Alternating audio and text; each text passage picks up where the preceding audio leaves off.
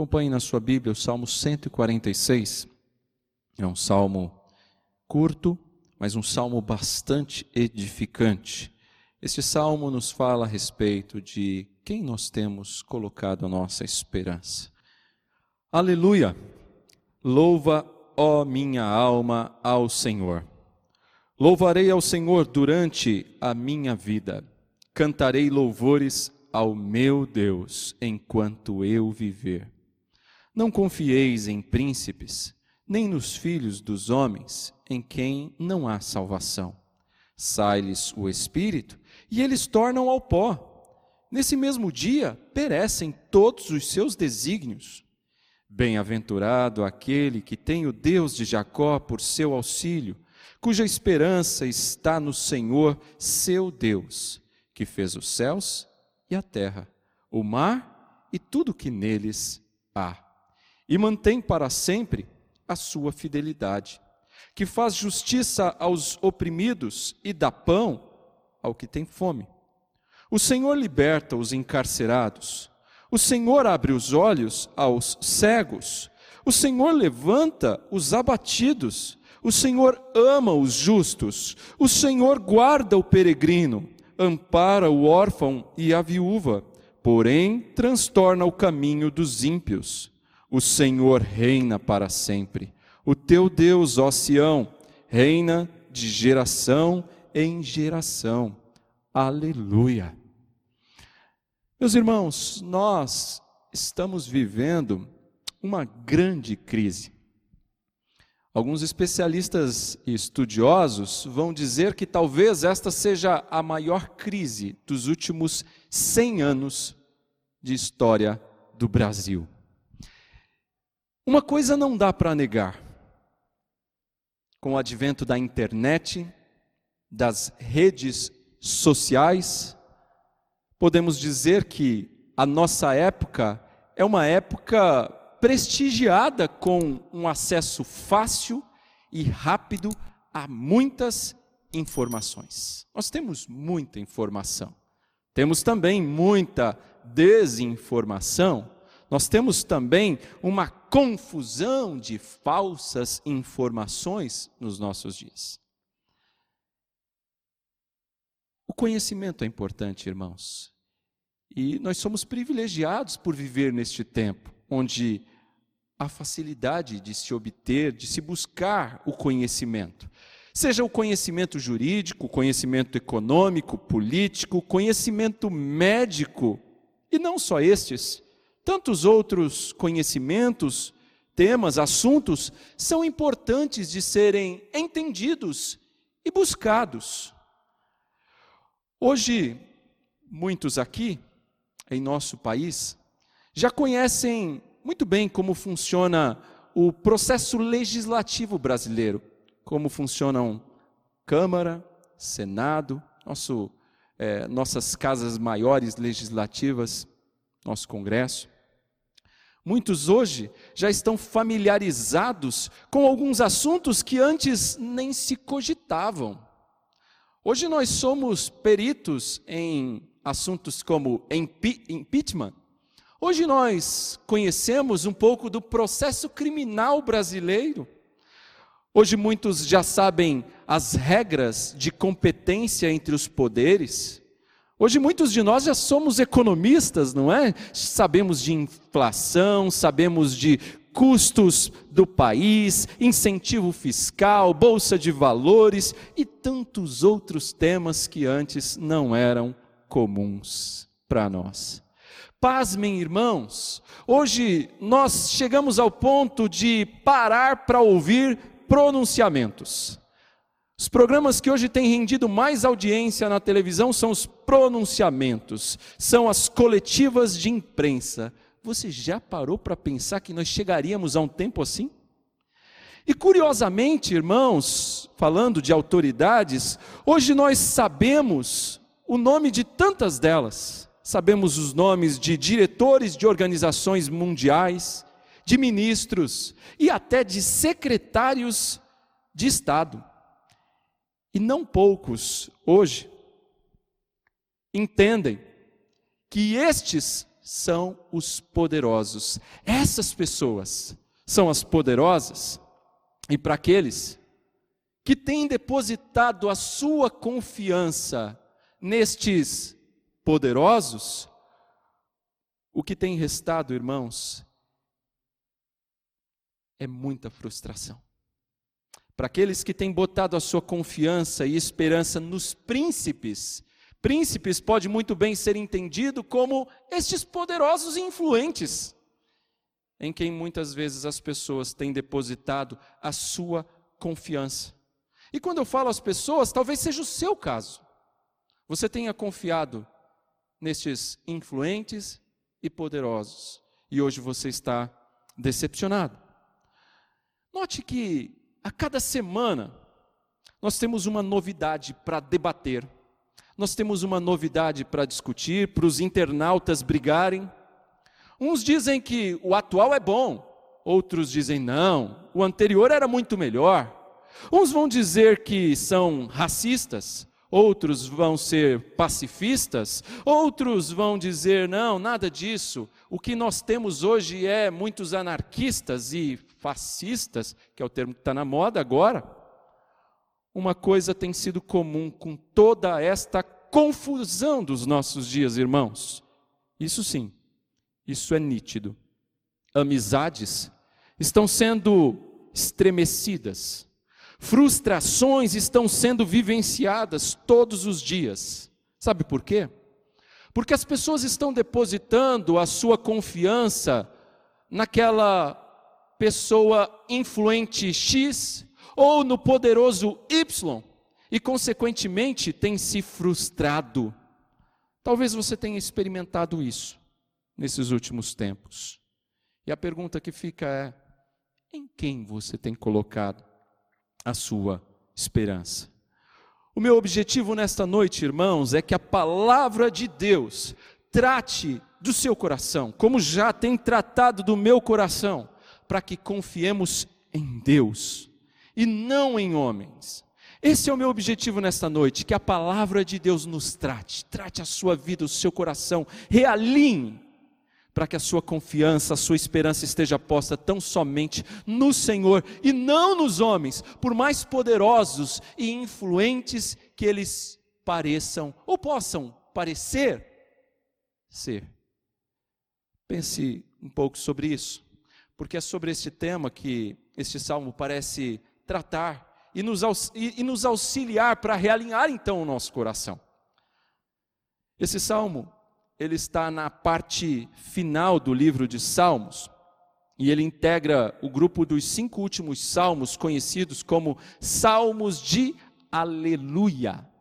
Repare que todos os salmos, do 146 até o 150, que formam o último bloco de salmos e encerram o saltério, eles começam com a expressão aleluia e terminam com a expressão aleluia. Talvez você vai olhar na sua Bíblia, se ela for a tradução ara, e você vai dizer: não, o 147 não começa com aleluia, começa com louvai ao Senhor. Essa expressão louvai ao Senhor no original é aleluia, é a mesma expressão. Portanto, todos estes cinco últimos salmos começam e terminam com a expressão aleluia, aleluia, que é louvai. E Yah é uma abreviação de Yahvé, então louvai a Yahvé. Todos estes salmos dizem louvai ao Senhor. Yahvé é traduzido aqui como Senhor, que aparece na sua Bíblia, Senhor com caixa alta, todas as letras em maiúsculo. Então, todos estes salmos são salmos de louvor, que nos convocam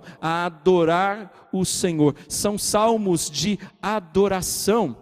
Eles começam e terminam com louvai ao Senhor. Aleluia. Eu quero abrir um parênteses aqui para registrar algo importante sobre o contexto, um pouquinho dos salmos, apesar de a gente já vir falando sobre salmos aqui alguns domingos, em algumas oportunidades, pela manhã na escola dominical, Samir também tem abordado os salmos, mas é importante um pouquinho lembrar um pouco do, do contexto que os estudiosos nos dão a respeito dos salmos. E no caso deste salmo aqui, nós não temos muitos estudiosos falando, mas alguns, explicando que possivelmente esse salmo tenha sido escrito por Ageu ou Zacarias, que são profetas do período pós-exílico. E, consequentemente, eles estão falando ao povo para não confiar em príncipes de outras nações, em reis poderosos de outras nações. É possível que Israel estivesse colocando a sua confiança em alianças firmadas com estes príncipes. E o que acontecia é que, à medida que um príncipe, um poderoso como aquele, morria,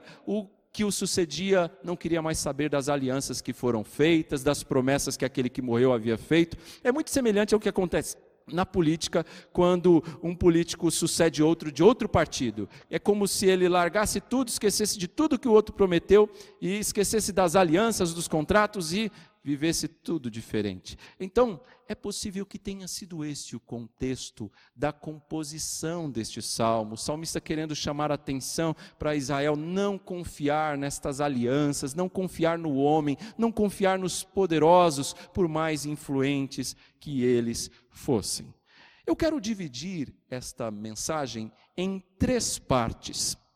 Porém, a primeira parte, que se nós fôssemos seguir a ordem verso a verso, versículo 1 e 2, eu quero deixar no final.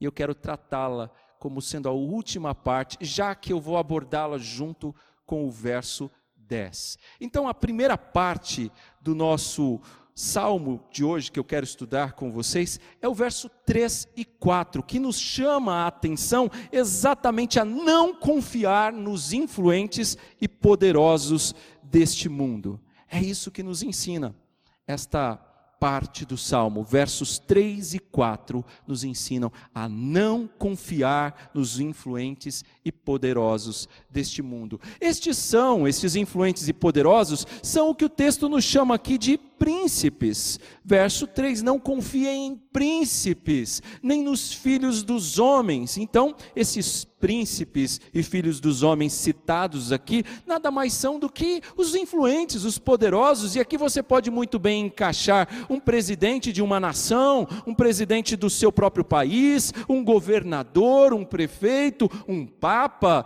ou um, um tirano, ou talvez um ditador, você pode encaixar aqui um um, um, pastor, por exemplo, enfim, alguém que você considera poderoso e influente, pode muito bem ser encaixado nesta tradução aqui, aqueles que estão investidos de autoridade. Então, nosso primeiro ponto quer chamar a sua atenção exatamente a não confiar nos influentes e poderosos neste mundo.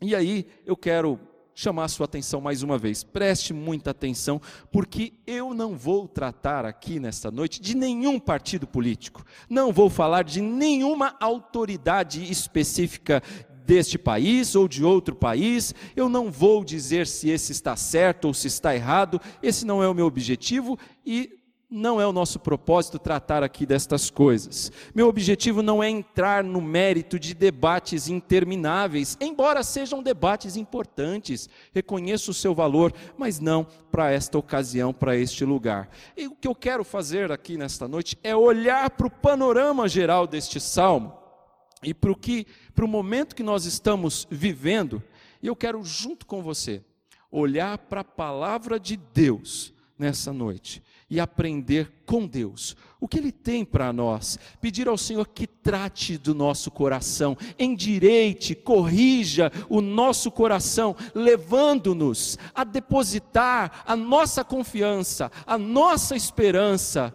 no lugar certo, na pessoa certa, não nos príncipes influentes e poderosos, mas no Senhor. Esse é o meu objetivo para esta noite. E talvez isso seja esse, esse deslize de colocar a confiança e a esperança na pessoa errada seja mais comum do que você imagina. Nós corremos esse risco constantemente de achar que estes homens que governam sobre nós são os poderosos, são os príncipes. Por quê?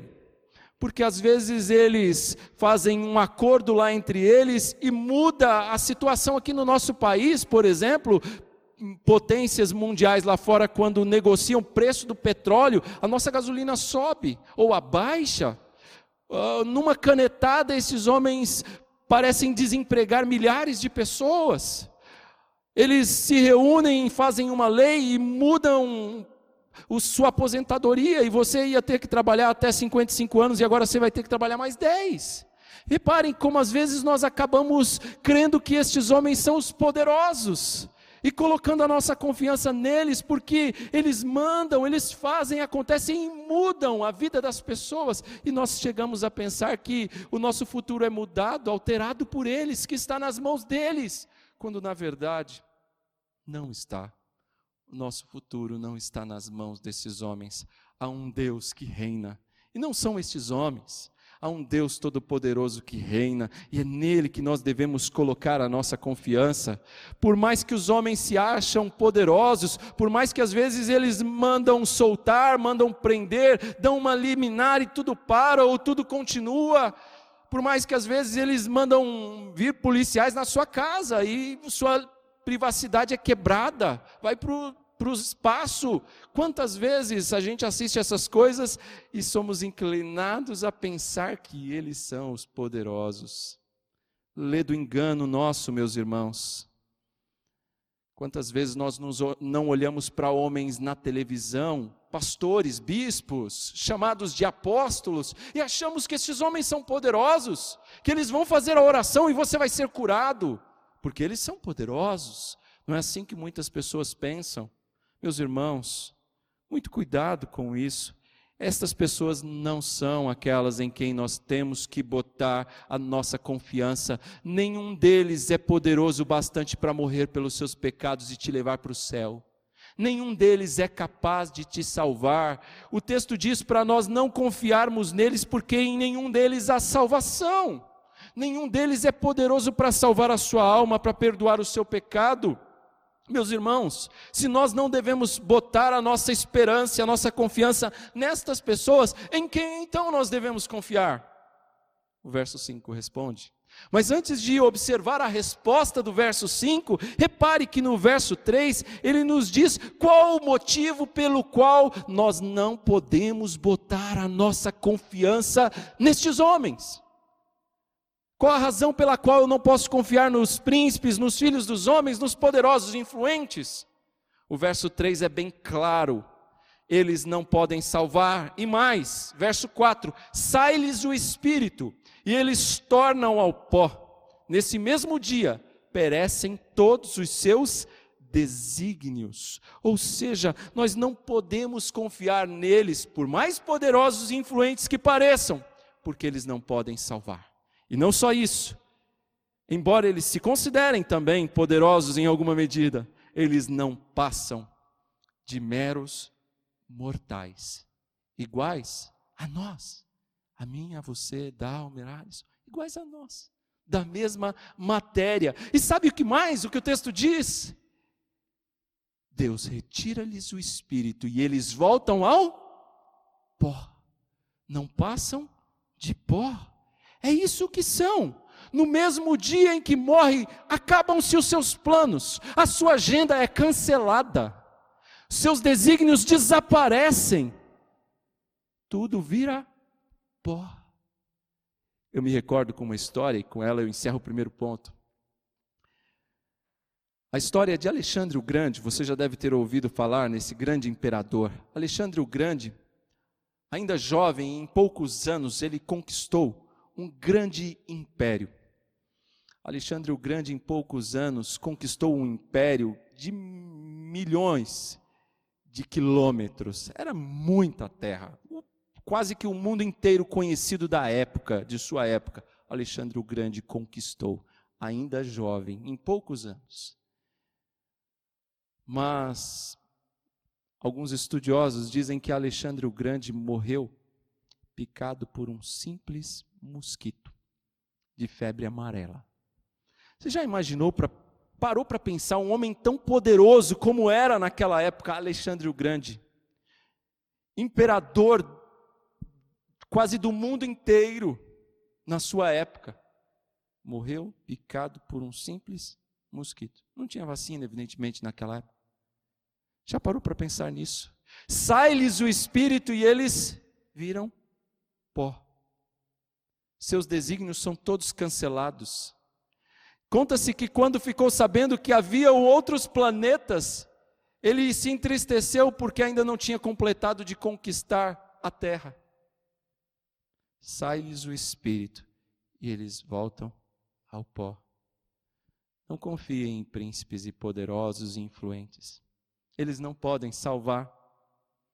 São tão ínfimos, tão frágeis, que um simples mosquito é poderoso para tirar-lhes a vida e acabar com os planos. Mas não é só isso. Em quem devemos então pôr a nossa esperança? Em quem devemos pôr a nossa confiança, já que não podemos confiar nos influentes e poderosos deste mundo? O verso 5 diz: Confie no Senhor, seu Deus.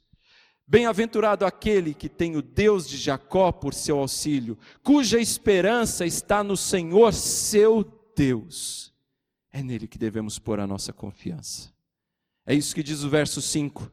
Quem confia no Senhor não é frustrado mas antes sim, quem confia no Senhor, o texto chama de bem-aventurado. Bem-aventurado, irmãos, vocês sabem bem o que significa, não é só feliz, é felicíssimo. Bem-aventurado é abençoado, é mais do que simplesmente feliz. Bem-aventurado aquele que tem o Deus de Jacó por seu auxílio, cuja esperança está no Senhor seu Deus. E repare aqui que interessante, ele diz: tem o Deus de Jacó por seu auxílio. Isso nos chama a atenção para a história de Israel, para a história do povo de Israel, para a história de Jacó. Isso nos chama a atenção para fidelidade e para graça do Senhor. Você se lembra bem de quem era Jacó, não se lembra? Era um enganador. Você se lembra bem do caráter deste homem? E quando a Bíblia diz o Deus de Jacó, está mostrando que não é por mérito, é por graça, é o Deus da aliança, é o Deus de um pecador como Jacó, é o Deus que aprove a ele escolher, aprove a ele entrar em aliança conosco. O Deus de Jacó não é à toa que aparece essa expressão. Está chamando a atenção para o Deus de um pecador, um Deus que é fiel, um Deus que é gracioso, que foi o Deus de Jacó, um homem que não tinha méritos. Ao longo da história de Israel, nós vamos ter, ver também a história da redenção, como Deus agiu na história para nos redimir. Ao falar do Deus de Israel, é como se ele, ele quisesse chamar a nossa atenção para dar uma espiadinha lá no passado. Dá uma olhada para o que Deus fez com o seu povo, como Deus conduziu o seu Israel, como Deus se mostrou poderoso e ele é chamado de o Deus de Jacó, o Deus de Isaac, o Deus de Abraão, como ele agiu com poder e graça na vida destes homens. Isso está nos chamando a atenção para o passado, para olhar para olhar o histórico, o currículo deste Deus, o que ele já fez. Puxe aí as certidões, veja o que ele já fez, veja a sua ficha. Ele é poderoso, ele é fiel, ele é gracioso, ele agiu em favor do seu povo. Era como se ele estivesse dizendo: Veja a história do Senhor e do seu povo, e você vai ver que ele é confiável. É isso que ele está dizendo para nós. Ele é fiel sempre. É isso que o texto está nos chamando a atenção? Talvez você já depositou a sua confiança em alguém e você se frustrou. E você se decepcionou. Alguém que era influente, alguém que você enxergava como poderoso ou poderosa, alguém que fez promessas e você confiou. Aqui no Brasil a gente está tá bastante calejado com tudo isso, né? principalmente a cada dois anos. Não é? A gente confia, a gente vai lá e vota e espera que as coisas vão mudar. Pode ser que não seja na política, mas pode ser aquele diretor ou presidente da sua empresa. Ele te chamou para trabalhar com ele, te fez promessas e ele te decepcionou ao final. Talvez não seja nenhum chefe ou diretor, mas o seu pai, alguém que era influente para você, alguém em quem você depositou confiança e você se decepcionou. Meus irmãos, se isso não aconteceu ainda com você, que bom. Eu não quero te desanimar, não, mas eu tenho que ser sincero: ainda vai acontecer. Acontecerá. A vida é cheia disso, irmãos. Mas isso, isso nunca aconteceu. Isso nunca acontecerá com o Senhor. O Senhor nunca nos de de decepcionará. Com o Deus de Jacó, isso nunca aconteceu e nunca acontecerá, porque Ele tem todo o poder. Ele pode prometer e Ele tem poder para cumprir. Ele não é como os homens, que prometem, prometem e muitas vezes não são sequer capazes de cumprir uma promessa do que fazem. Mas o Senhor não. O texto diz: Ele é o Criador dos céus e da terra. Verso de número 6. Ele fez os céus e a terra, o mar e tudo que neles há, e mantém para sempre a sua fidelidade. Então ele tem todo o poder para cumprir, porque ele é o Criador. Ele é aquele que sustenta todas as coisas e, portanto, ele pode firmar uma promessa e cumprir. E sabe o que mais? Ninguém pode impedir os seus projetos, ninguém pode vetar os seus planos, ninguém pode dar uma liminar e frustrar aquilo que Deus quer fazer. Ninguém pode mandar parar aquilo que Deus mandou continuar. Ele é o Todo-Poderoso. Ele é o Criador dos céus e da terra. Nenhum homem pode impedir ou frustrar os seus planos. Ele não pode ser pego de surpresa, Alisson.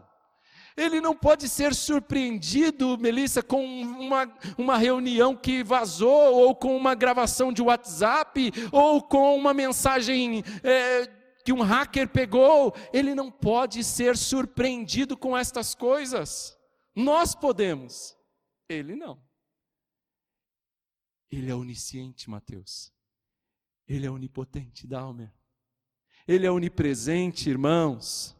Ele tem todo o poder. Nem o diabo escapa à sua presença, ao seu poder e ao seu conhecimento.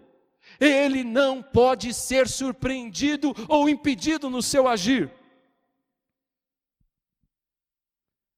Irmãos, pensar nessas coisas. Cada dois anos nós assistimos homens vindo à televisão e dizendo que vão fazer justiça, que vão acabar com a fome, que vão investir em segurança, que nós vamos ter mais liberdade, que a saúde vai melhorar, que os menos favorecidos vão receber atenção especial. E quantas promessas e promessas que não são cumpridas.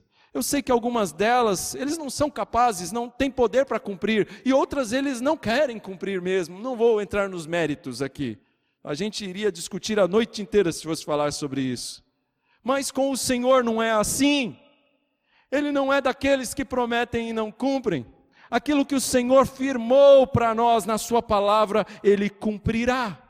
Ele cuidará das suas necessidades. É isso que ele nos diz aqui. Falamos sobre isso quando pregamos sobre o Salmo 23. Se você visitar lá a gravação, aí você vai ver. Ele supre as nossas necessidades como o bom pastor. E aqui mais uma vez ele cuidará das nossas necessidades. Versos 7 a 9. É por isso que você pode confiar nele. Olha o que diz. É o que faz justiça aos oprimidos e dá pão aos que têm fome. Quem? O Senhor. O Senhor liberta os encarcerados, o Senhor abre os olhos aos cegos, o Senhor levanta os abatidos, o Senhor ama os justos, o Senhor guarda o peregrino, ampara o órfão e a viúva. Porém, ele também transtorna o caminho dos ímpios. Oh, meus irmãos, de quem este salmo está falando, Dalmer? Quem é aquele que tem poder para abrir os olhos aos cegos? Quem fez isso? Quem tem poder para fazer isso? Quem pode nos fazer enxergar espiritualmente coisas que antes não entendíamos e agora são cristalinas para nós? Quem é aquele que tem poder, irmãos, para libertar aqueles que estão encarcerados no pecado? Quem é aquele que tem poder para trazer à luz aqueles que estão em trevas? Quem é aquele, meus irmãos, que pode levantar os abatidos? Quem é aquele que tem poder e que ama de verdade os justos? E os justos aqui são aqueles que são justificados por Ele mesmo. Quem é aquele que guarda o peregrino, que ama assim os menos favorecidos, órfãos, viúvas? Quem é Ele? Mas que também transtorna o caminho dos ímpios. É o Senhor Jesus Nós vemos tudo isso se cumprindo no Senhor Jesus Cristo. Portanto, é dele que nós estamos vendo a passagem falar neste salmo. Meus irmãos, eu quero convidar você a colocar a sua confiança no Senhor e na, su e na sua justiça, não nos ímpios, não nos homens que se acham poderosos e influentes, por mais que pareçam ser, mas confie no Senhor. E saiba que mesmo os ímpios não ficarão impunes. Diz o texto que o Senhor transtorna o caminho dos ímpios. Aquele que reina, o Senhor, ele levantará para fazer justiça. O caminho do ímpio não prevalecerá. O caminho do ímpio pode parecer bom, mas o seu fim não é o melhor. Acabará mal o caminho do ímpio leva à destruição. Só o Senhor é poderoso para fazer esta justiça e para confundir o caminho do ímpio. Meus irmãos, o Senhor é bom e justo, ele tem todo o poder. O nosso Senhor não tem um mandato de quatro anos. O nosso rei não tem um mandato de oito anos. O nosso juiz, justo juiz, não julgará apenas até completar 75 anos. Não. Ele é poderoso para julgar em todas as épocas, em todo o tempo. Ele é poderoso. Ele não está limitado como os poderosos deste mundo. Ele é o Senhor.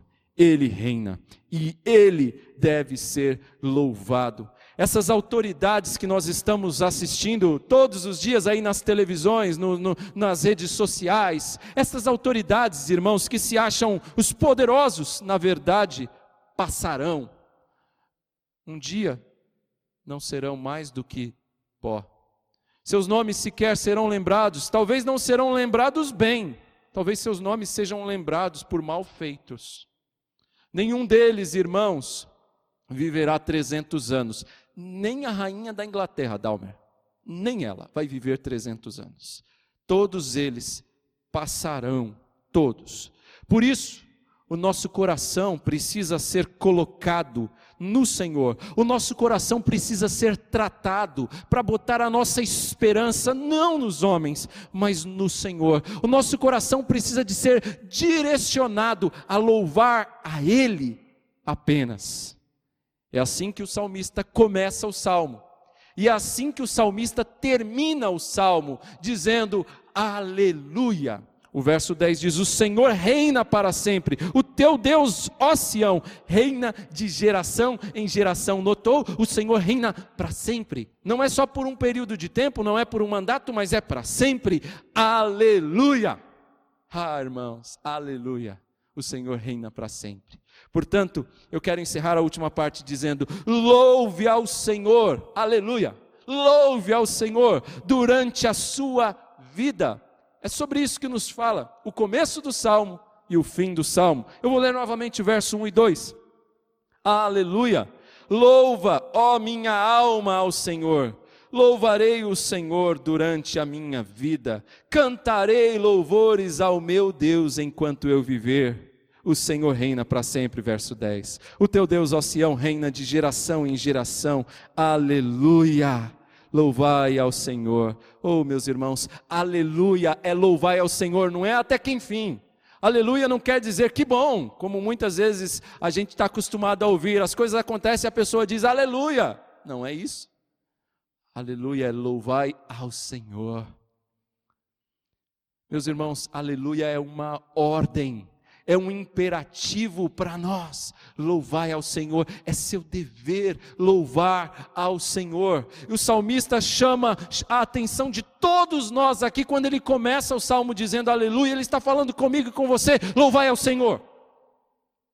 Mas depois ele fala consigo mesmo. Repare, verso 1: Louva, ó minha alma, ao Senhor. Ele falou com você? Agora ele se vira e fala consigo mesmo: Ó oh, minha alma, louve ao Senhor. Quantas vezes a gente não precisa conversar consigo mesmo? Faço isso direto. E você também precisa fazer. Quantas vezes lá no seu quarto sozinho você precisa conversar consigo mesmo e dizer: Ó oh, minha alma, por que você está tão perturbada? Por que estás tão aflita dentro de mim?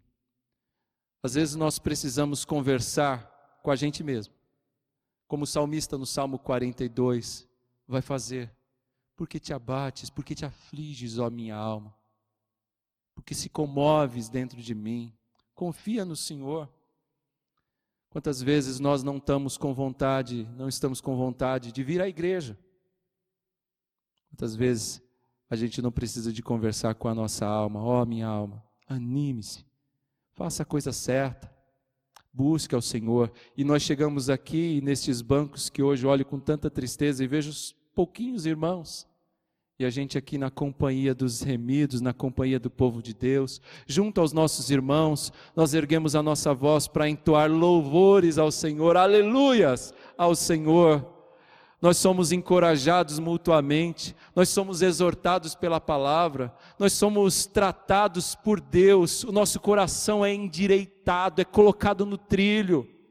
Oh, meus irmãos, quantas vezes por isso que carecemos tanto de momentos de comunhão, de congregar. Por isso que as escrituras vai nos dizer não deixar de congregar como era costume de alguns, porque nós precisamos disso. Muitos têm sofrido bastante, temos sofrido bastante nesses tempos em que estamos privados desta aproximação corporal, dessa comunhão gostosa do povo do Senhor. Pensa nisso. O salmo está chamando a nossa atenção. Louvai ao Senhor. Fala com seu coração. Veja se você hoje é encontrado assim, louvando ao Senhor. Eu quero chamar a atenção aqui para você aplicar este salmo na sua vida. Converse consigo mesmo, pergunte a si mesmo: ó oh, minha alma, será que eu estou louvando ao Senhor como ele tem que ser louvado? Não mecanicamente, não sentado no sofá, mexendo no celular e ao mesmo tempo olhando na televisão a transmissão que está acontecendo e achando que eu estou louvando ao Senhor, que eu estou cultuando ao Senhor desta forma, porque não estou. O Senhor não quer uma adoração mecânica. O Senhor não quer um puro e simples religioso, mas Ele quer um adorador que o faz em espírito e em verdade, alguém que tem compreensão, que está de fato adorando o Seu nome, rendendo louvores ao Teu nome, alguém que está conectado com Deus. O nosso coração precisa disso, por isso fale com a sua alma, fale com o seu coração, para que você o adore em espírito e em verdade para que você o faça não só nos momentos de culto, quando estamos reunidos aqui com toda a igreja, mas que você o faça na sua casa. Que você o faça trancado no seu quarto enquanto você ora, que, que haja um louvor nos seus lábios, que Deus coloque música na sua vida, coloque alegria e retire dos seus lábios reclamação, queixas, críticas, amargor Oh, irmãos, como é triste ver crentes amargos, que só criticam e que contaminam poderosamente quem está do lado. Isso é nocivo, mas que Deus coloque música na sua vida, coloque cânticos de louvor, coloque um louvor nos seus lábios durante toda a sua vida. Nós somos chamados a confiar no Senhor e a louvá-lo, e a confiança no cuidado de Deus deve mudar a maneira como nós vivemos. Nós não podemos andar mais murmurando e reclamando, irados, preocupados, aflitos, com medo. Não podemos permitir, irmãos, que os cuidados do mundo venham a sufocar a palavra de Deus que hoje foi semeada no seu coração. Que o seu coração seja boa terra, que recebe a semente e frutifica. Mas que essa semente não seja perdida quando você se lembrar do, do, seu carro que precisa de trocar o óleo, quando você se lembrar do exame médico do filho, quando você se lembrar dos seus afazeres, preocupações, anseios da vida e do mundo. Que essas coisas não sufoquem a palavra de Deus que hoje você ouviu e a tornem infrutífera. Pense nisso, lembre-se disso. Que quando esses sentimentos, situações nocivas baterem à sua porta, você se lembre de, nestas circunstâncias, adorar o Senhor. É muito fácil adorar o Senhor quando aquela multinacional liga para a tua casa e fala: Dalmer, começa segunda-feira, salário de 30 mil reais, carro importado para você ir trabalhar e voltar, fazer as visitas nos clientes. É muito fácil louvar a Deus nessas horas, não é? Mas é difícil louvar ao Senhor quando as aflições e dificuldades batem na nossa porta. E nessas horas nós temos que adorar o Senhor. Nós temos que louvar o Senhor por sua bondade, por sua misericórdia, pelo seu amor, pela sua justiça. Oh, meus irmãos, que Deus coloque música na sua vida, um louvor nos seus lábios. Não que eu e você mereçamos nada, porque não merecemos nada de bom, porém o Senhor é gracioso para conosco por meio do Senhor Jesus Cristo. Irmãos, em Cristo Jesus, o ser divino se encarnou, deixou, abdicou, abriu mão da sua glória junto ao Pai, de toda a riqueza, para se fazer miserável, para se fazer aflito, afligido pelos homens. Para que isso? Para enriquecer a mim e a você espiritualmente, para nos dar a verdadeira justiça, porque é Ele que nos justifica diante do Pai, para matar a nossa fome espiritual, para nos libertar das prisões do pecado e do diabo, e mais, para abrir os nossos olhos e nos fazer enxergar a realidade espiritual e nos colocar de pé, nos amar, nos guardar e muito mais, nos dar ainda um novo e eterno e maravilhoso lar junto a Ele nos céus. Cristo fez isso. Que seu coração, que foi feito para adorar, possa ser redirecionado nesta noite, a não colocar a confiança nos homens, a não colocar a sua esperança nos poderosos influentes, mas a colocar a sua esperança e confiança no Senhor. Muitas vezes cometemos essa idolatria, colocando a confiança em quem, em quem não deveríamos. Mas que hoje a palavra de Deus te incomode e trate o seu coração, alinhe o seu coração. Confie no Senhor, espere tão somente no Senhor aconteça o que acontecer, no Senhor você está seguro, porque Ele não falha.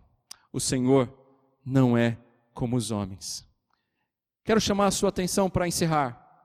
Examine o seu coração. Em quem está a sua esperança?